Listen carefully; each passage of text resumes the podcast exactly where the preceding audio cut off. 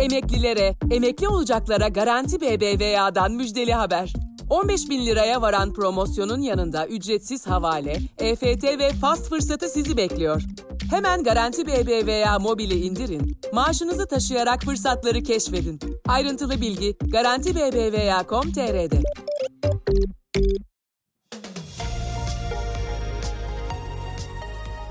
Kısa Dalga'dan herkese merhaba. Bugün 6 Eylül Salı, ben Demet Bilge Erkasap. Gündemin öne çıkan gelişmelerinden derleyerek hazırladığımız Kısa Dalga Bülten başlıyor. Piyasanın ve vatandaşın beklediği enflasyon verileri açıklandı. İlk açıklama bağımsız araştırmacıların kurduğu enflasyon araştırma grubundan geldi.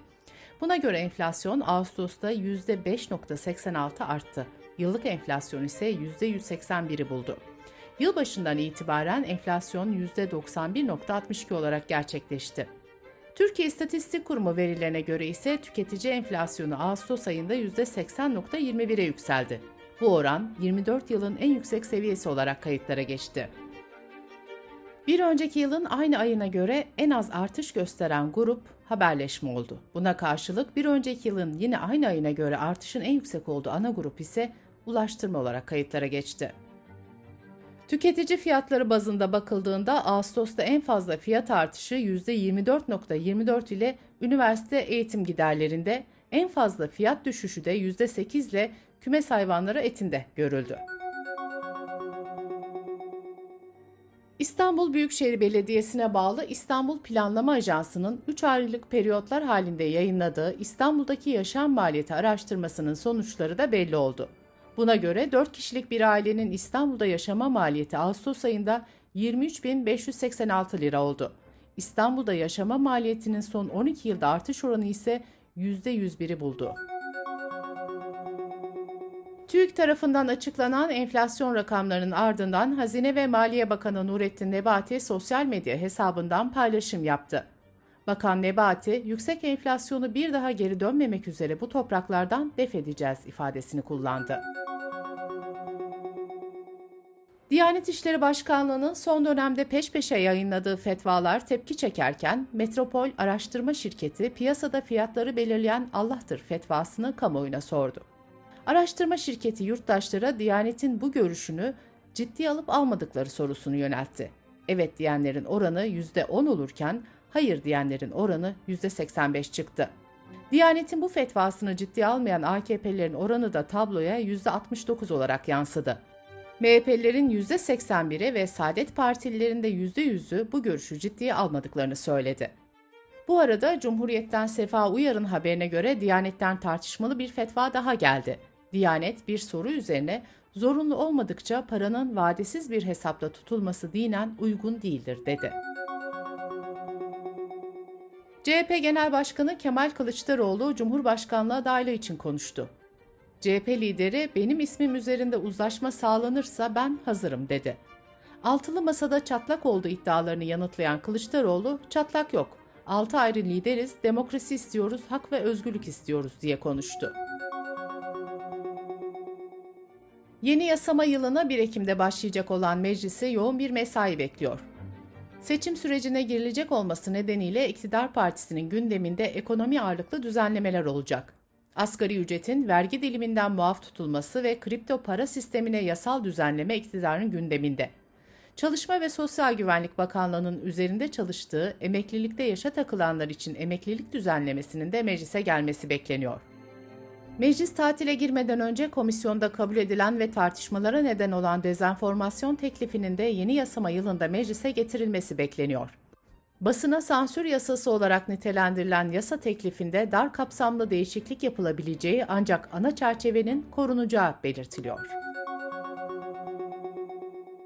Milli Eğitim Bakanı Mahmut Özer, ilk ve ortaokullara 3.1 milyar TL ödenek gönderildiğini hatırlattı. Bakan Özer velilere şöyle seslendi. Okullarımız henüz bu paranın sadece 1 milyar lirasını kullanabildi. Toptur, kağıttır, onarımdır, şöyledir, böyledir. Okullarla hiçbir maddi ilişkiniz bundan sonra olmayacak. CHP Genel Başkan Yardımcısı Gamze Akkuş İlgezdi'nin hazırladığı rapora göre 2014-2021 yılları arasında uyuşturucu suçlarında %122 oranında artış yaşandı. Yaklaşık 1.8 milyon kişi hakkında şüpheli sıfatıyla işlem yapıldı. Raporda şu ifadeler kullanıldı. Bu bilgiler ışığında geçtiğimiz 8 yılda haftada 4457, günde 635, saatte 26 kişinin uyuşturucu ile ilgili suçlara karıştığını görüyoruz. Dış politika ve dünyadan gelişmelerle kısa dalga bültene devam ediyoruz. İngiltere'de Muhafazakar Parti içindeki liderlik yarışı sonuçlandı. Dışişleri Bakanı Liz Truss partinin yeni lideri seçildi. Truss, Boris Johnson'ın yerine yeni başbakan olarak da seçilmiş oldu. Korona döneminde verdiği partiler nedeniyle eleştirilen Boris Johnson'ın istifası sonrasında Muhafazakar Parti'de liderlik yarışı başlamıştı. Oylamaların sonucunda eski Maliye Bakanı Rishi Sunak ile Liz Truss ilk iki sırada yer almıştı. İngiltere'de Muhafazakar Parti'nin kazandığı son genel seçim 12 Aralık 2019'da yapılmıştı. Avrupa'da doğalgaz fiyatları dün sabah saatlerinde %30'luk sert bir artışla yeniden 2009 seviyelerini gördü. Enerji krizinin euro üzerindeki baskısı da devam ediyor. Haftanın ilk işlem gününde euro dolar karşısında ilk kez 0.99 seviyesinin altını gördü. Böylelikle euro 20 yılın en düşük seviyesine geriledi. Rus enerji şirketi Gazprom, kuzey akım boru hattından doğalgaz sevkiyatının belirsiz bir süreliğine durdurulduğunu açıklamıştı. Buna karşın G7 ülkelerinden de Rus petrolüne tavan fiyat hamlesi gelmişti. Kremlin sözcüsü Dimitri Peşkov dün yaptığı açıklamada kuzey akım boru hattındaki türbinlerin bakımını engelleyen yaptırımlar kaldırılana dek bu hat üzerinden Avrupa'ya doğal gaz sevkiyatındaki sorunların süreceğini ifade etti. İran ise Ukrayna Savaşı sebebiyle enerji sıkıntısı yaşayan Avrupa'ya doğal gaz tedarik etmeyi önerdi. Tahran bunun için kendine uygulanan yaptırımların kaldırılmasını istiyor. Afganistan'ın başkenti Kabil'deki Rusya Büyükelçiliği'nin önünde intihar saldırısı düzenlendi. Polis açıklamasında Taliban muhafızlarının binaya yaklaşan saldırgana ateş açtığı, patlamanın da bu sırada yaşandığı belirtildi. Rusya Dışişleri Bakanlığı saldırıda iki Rusya vatandaşının öldüğünü açıkladı. Şili'de diktatör Pinochet dönemine ait anayasanın yerine geçmesi öngörülen yeni anayasa için yapılan referandumdan hayır kararı çıktı. Katılanların yaklaşık %62'sinin yeni anayasaya hayır oyu verdiği açıklandı. Yeni anayasa taslağı ülkede yoğun tartışmalara yol açmıştı. Sosyal ve demokratik hukuk devleti amacını taşıyan 178 sayfadan oluşan anayasa taslağı, kürtajın yasal hale gelmesini ve çevrenin korunmasının anayasa ile güvence altına alınmasını öngörüyordu. Taslak metin nüfusun %13'ünü oluşturan yerli toplulukların da tanınmasını hedefliyordu. Yeni anayasayla bu topluluklara özellik tanınacak ve kendi yetki alanlarına kavuşacaklardı. Bültenimizi kısa dalgadan bir öneriyle bitiriyoruz. Eşit Haklar İçin İzleme Derneği ve Kısa Dalga İşbirliği'nde hazırlanan Yasaksız Meydan'da doçent doktor Dişat Çiğdem Sever, Türkiye'de barışçıl toplantı ve gösteri hakkına yönelik müdahaleleri anlatıyor. Yasaksız Meydanı kısa dalga.net adresimizden ve podcast platformlarından dinleyebilirsiniz.